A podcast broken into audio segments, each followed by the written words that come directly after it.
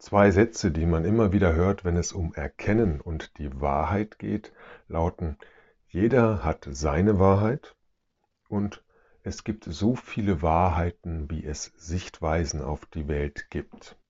Zunächst sind wir verleitet, diesen Sätzen zuzustimmen, denn sie sind zum einen undogmatisch, sie sind offen, das heißt andere Standpunkte werden zugelassen, man respektiert also den anderen Menschen, der seinen eigenen Einsichten folgt. Und sie sind auch entwicklungsoffen in der Hinsicht, dass die Welt sich ja weiter verändert und dass man nicht so naiv ist und an einem Standpunkt festhalten kann. Insofern sind diese Sätze zunächst einmal sympathisch. Sie widersprechen aber einem grundlegenden Begriff von Wahrheit, den Thomas von Aquin in der grundlegenden Wahrheitsdefinition gefasst hat, Veritas est adequatio intellectus et rei, also Wahrheit ist die Übereinstimmung von Vorstellung und der Sache. Ganz kurz auf den Punkt gebracht, Wahrheit ist das zu sehen, was etwas ist. Dieser grundlegende Begriff von Wahrheit, der auch als Korrespondenztheorie oder Adäquationstheorie verstanden wird, meint, dass wir eben die Dinge in der Welt so sehen, wie sie wirklich sind, das heißt, wie sie unabhängig von unserer Betrachtung sind. Und tatsächlich beziehen wir uns ja, wenn wir von Wahrheit sprechen, auf die Realität, Res, auf die Sache, auf die Tatsachen. Und diese Tatsachen sind bedingt durch die Weltzustände und sie sind unabhängig von unserem Erkennen. Das heißt, auch wenn wir sie nicht erkennen oder wenn wir uns wegdrehen und sie erkannt haben, aber nicht mehr im Blick haben, werden sie so sein, wie sie sind. Das ist eigentlich Wahrheit. Und das bedeutet natürlich, dass jede Tatsache, jede Realität, sofern sie eine Tatsache ist, eine Wahrheit hat. Wer hat nun recht? Gibt es die eine Wahrheit oder gibt es viele Wahrheiten?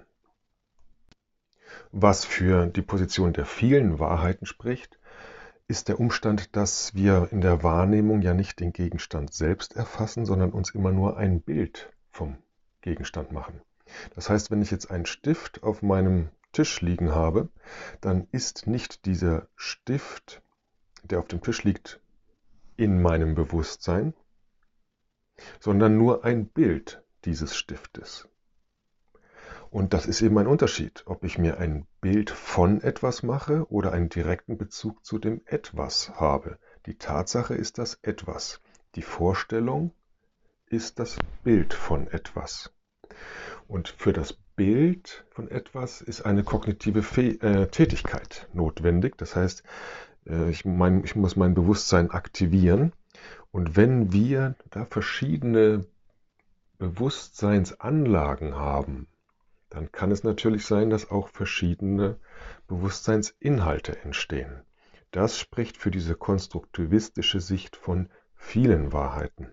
Eine andere Vorstellung, die auch für die Pluralität von Wahrheiten spricht, ist die Annahme, dass sich der Gegenstand durch unsere Beobachtung verändert. Das heißt, ich blicke jetzt auf ein Rechteck und dadurch, dass ich auf das Rechteck blicke, wird es zu einem Kreis.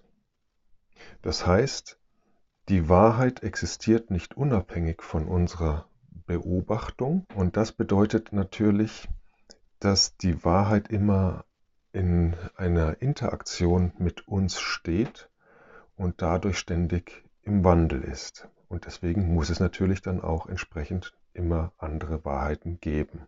Diese beiden Sichtweisen, diese beiden Argumente für die Pluralität von Wahrheiten sind nicht unproblematisch. Beginnen wir am letzten Beispiel.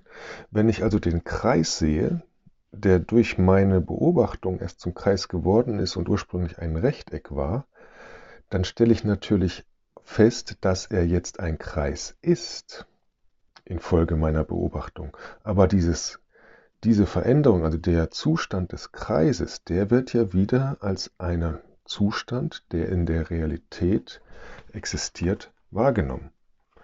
Das heißt, hier habe ich durchaus die eine Wahrheit. Sonst könnte ich ja gar nicht sagen, er hat sich zu einem Kreis verändert.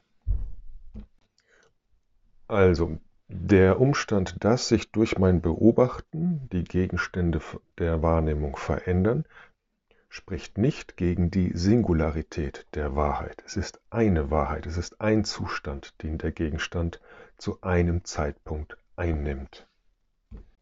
Zum ersten Argument, dass wir ja nicht den Gegenstand, sondern immer nur ein Bild vom Gegenstand in unserem Bewusstsein haben, lässt sich sagen, dass wir aber trotzdem obwohl das richtig ist, immer Aussagen über den Gegenstand treffen können, weil wir eben kognitiv in der Lage sind, von unserer Bildhaftigkeit der Wahrnehmung zu abstrahieren. Wir sagen nämlich, der Stift, der auf meinem Schreibtisch liegt, der liegt auf meinem Schreibtisch, obwohl und unabhängig davon, dass ich ihn wahrnehme. Ich habe ihn immer nur durch meine Erkenntnisorgane, Sinneseindrücke wahrgenommen. So entsteht das Bild in mir, aber die Sinneseindrücke machen nicht, dass dort in der Welt der Stift so existiert, wie er ist.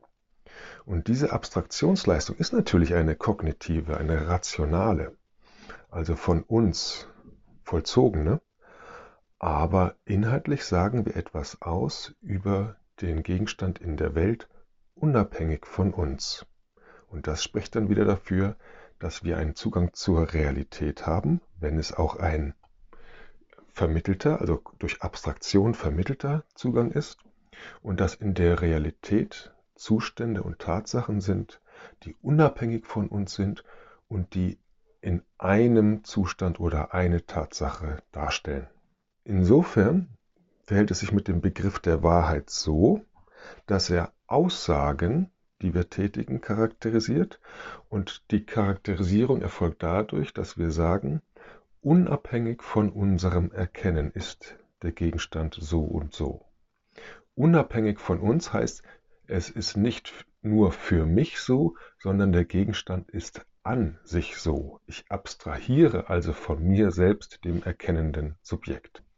Und wenn Wahrheit das Sein der Dinge an sich ausdrückt, dann muss diese Unabhängigkeit vom beobachtenden Subjekt immer auch mitgedacht werden, wenn ich den Begriff Wahrheit benutze. Und genau das ist nicht der Fall, wenn ich Sätze formuliere wie jeder hat seine Wahrheit. Jeder hat seine Wahrheit heißt, es ist abhängig vom Subjekt.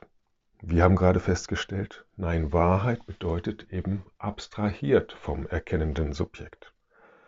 Genauso der Satz, es gibt so viele Wahrheiten, wie es Sichtweisen oder Perspektiven auf die Welt gibt.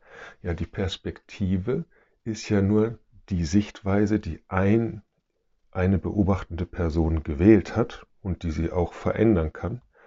Wir sprechen aber unabhängig vom Beobachter, wir sprechen vom Ding an sich und das schließt eben aus, dass ich mich auf eine einzelne Perspektive festlege. Wie gesagt, wir haben keinen direkten Zugang zu dieser Wahrheit, wie die Gegenstände sind, aber wir sind in der Lage, wenn wir uns Vorstellungen, wenn wir uns Bilder machen, davon zu abstrahieren, dass wir die Wahrnehmenden sind. Und wenn das den Begriff der Wahrheit ausmacht, dann sollten wir dem nicht widersprechen, indem wir das Subjekt zum Fundament der Wahrheit machen. Wenn wir den Begriff der Wahrheit benutzen, dann sollten wir ihn nicht dadurch zunichte machen, dass wir ihn auf das Subjekt beziehen, denn der Begriff der Wahrheit meint ja gerade eine Unabhängigkeit vom beobachtenden Subjekt. Zum Schluss sollten wir noch eine weitere Perspektive auf die Sätze Jeder hat seine Wahrheit und es gibt so viele Wahrheiten, wie es Perspektiven gibt, wagen. In welchen Situationen, in welchen Kontexten lesen oder hören wir diese Sätze? Der Sprecher oder Schreiber beabsichtigt doch, uns über etwas aufzuklären. Wir sollen uns nicht der Illusion hingeben, dass es nur eine Wahrheit gibt. Wenn das aber die Intention ist, dann werden die Sätze problematisch. Der Autor oder Sprecher dieser Sätze meint es ernst. Er sagt uns etwas, was Bedeutung hat. Sonst hätte er auch keine Motivation, diese Sätze zu äußern. Und er meint nämlich damit, dass er uns jetzt etwas sagt, was stimmt, was dazu führen sollte, dass wir unsere Meinung ändern und sich seiner Meinung anschließen. Denn das, was er sagt, ist ja wahr. Er sagt also, es ist wahr, dass jeder seine Wahrheit hat. Es gibt also eine Wahrheit, die ich als Leser oder Hörer des Satzes berücksichtigen sollte. Und diese Wahrheit heißt, jeder hat seine Wahrheit. Jetzt ist der Selbstwiderspruch offensichtlich. Wenn er sagt, dass jeder seine Wahrheit hat, aber dieser eine Satz eben zu berücksichtigen ist, weil er eben wahr ist, dann bedeutet das, dieser Satz gilt für jeden.